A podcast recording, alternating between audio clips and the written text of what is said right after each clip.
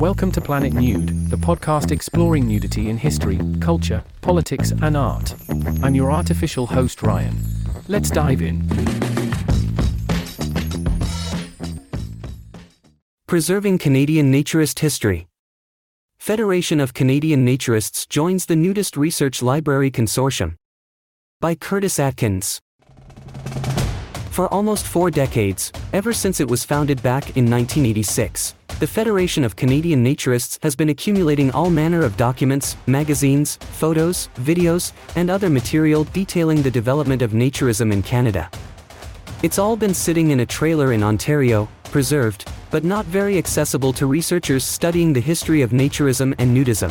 That may soon change, however, now that the FCN Research Library, FCNRL, is joining the Nudist Research Library Consortium a collaborative effort that ties together a number of similar repositories around North America. Randy Lowe, who currently oversees the Canadian collection, says that joining up with other organizations will allow the FCN to take advantage of their expertise and advice on how to best preserve and protect our archives. And in return, the FCN will be adding to the overall collection of naturist material available to researchers around the world. The Nudist Research Library Consortium is a cooperative agreement between four independent research libraries in the U.S. the American Nudist Research Library, ANRL, in Florida, the Naturist Education Foundation Research Library, NEFRL, in Wisconsin, the ANRNW Regional Library and Archive in Washington State, and the Western Nudist Research Library, WNRL, in California. Once its membership is finalized, FCNRL will become the fifth on the list, and the first outside the U.S. Preserving History Each of the libraries in the consortium is dedicated to the mission of preserving and archiving the history of social nudism and the naturist movement for researchers and future generations, that includes the movement's organizations, clubs, publications, and more. A hurdle they all face in common, though, is figuring out ways to make the materials entrusted to them available to researchers and writers around the globe. It's a challenge that the FCNRL knows all too well. Since the early days of the FCN, it's maintained a trailer dedicated to housing its documents, Randy Lowe explained in a recent interview with Planet Nude. Back when Glen Echo Family Nudist Park was still around, the trailer was there, along with FCN headquarters. But when the park closed, the trailer was moved to Bear Oaks Family Naturist Park, just north of Toronto, where it has been since. Several individuals over the years took on the responsibility of maintaining the collection. First, it was FCN founder, Doug Beckett who looked after things at Glen Echo, and then in 1993, Keith Scott took over for several years, Lowe said. When I joined the FCN board in 2016, I started helping organize the collection. Since 2019, he's been the lead person taking care of the materials. He says moving into the role of library caretaker came naturally, no pun intended. I've been a lifelong naturist, but I really started practicing it over the past 10 years, he said. History was always an interest, so once he joined the board of FCN, he immediately volunteered to help out with the archives. As Lowe sees it, getting FCNRL hooked up with the Nudist Research Library Consortium was a no-brainer. When I heard about the consortium, I researched its mandate and goals and determined it was an organization we should be associated with. The Nudist Research Library Consortium. Planet Nude also spoke with Paul LaValle, one of the founders of the consortium. He's a retired educator from Florida who has a long history of involvement with the movement. In the early 90s, he founded the ANR Youth Camps.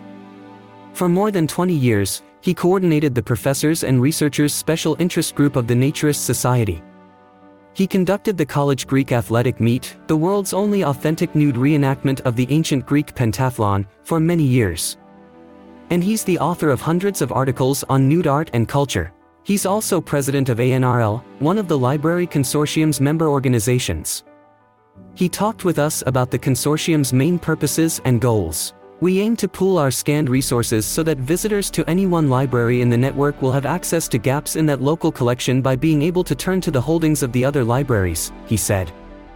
By doing so, the hope is that decades worth of material from a wide range of collections can be made available to serious researchers without long travel. The consortium came about, LaValle recounted, when Dave Foote of the ANRL visited the WNRL outside Los Angeles and talked with Carl Hild, a researcher based there who had been to all the major nudist libraries in the US. They started discussing the gaps in the collections at the different libraries and how cooperation might help plug the holes for researchers. The four libraries began trading missing magazines, collaborating on prioritizing the scanning of unique pieces and avoiding duplication, LaValle explained. They're learning from each other's experience. Working together on the digitization effort and the sharing of best practices have been the main focus of the consortium so far. The addition of the FCN library boosts the consortium from being just a US coalition to a truly international one, LaValle said. We are also getting nibbles of interest from the British Naturism Library. As for FCNRL, joining the consortium is just one of many improvements that Lowe has in mind. The first step will be to purchase appropriate scanning equipment to begin digitizing the materials we have, he said.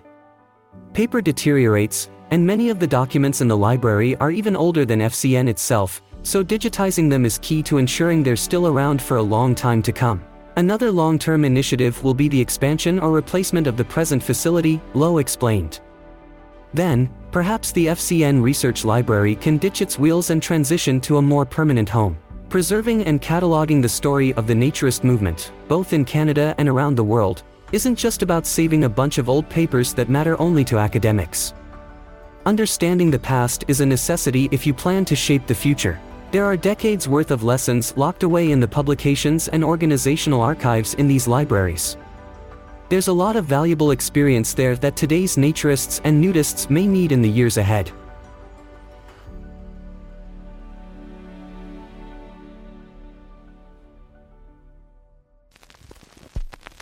We hope you're enjoying Planet Nude. If so, please consider a paid subscription. Your membership comes with exclusive content and supports our work.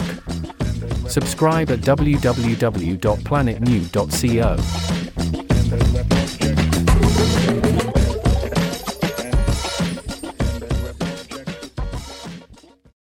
Hey there, it's me, Ryan, your artificial host of Planet Nude podcast. If you enjoy getting your Planet Nude stories via this podcast, head on over to your podcast platform of choice and leave us a rating and review. We appreciate the feedback, and your testimonials help others discover the universe of Planet Nude.